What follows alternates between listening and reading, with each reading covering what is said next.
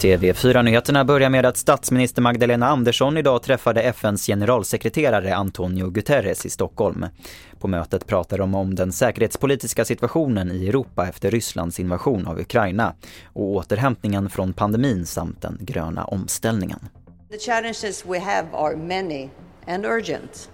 The climate crisis, the covid nineteen pandemic, threats to democracy and human rights and Russia, Russia's aggression against Ukraine and its devastating effects.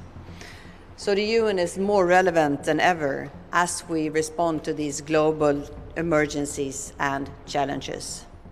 Så till kriget i Ukraina och att Tyskland nu kommer hjälpa landet med moderna luftvärnsmissiler och radarsystem. Det säger Tysklands förbundskansler Olaf Scholz. Tyskland har tidigare fått kritik för att inte göra tillräckligt för att hjälpa Ukraina. Och vi avslutar med att halten av så kallade polyaromatiska kolväten som är giftiga och kan bidra till cancer är fem gånger högre i områden där båttrafiken är tät jämfört med områden med mindre båttrafik. Det visar en studie från Havsmiljöinstitutet som för första gången undersökt hur mycket utsläppen från båtmotorer lagras i havsbotten.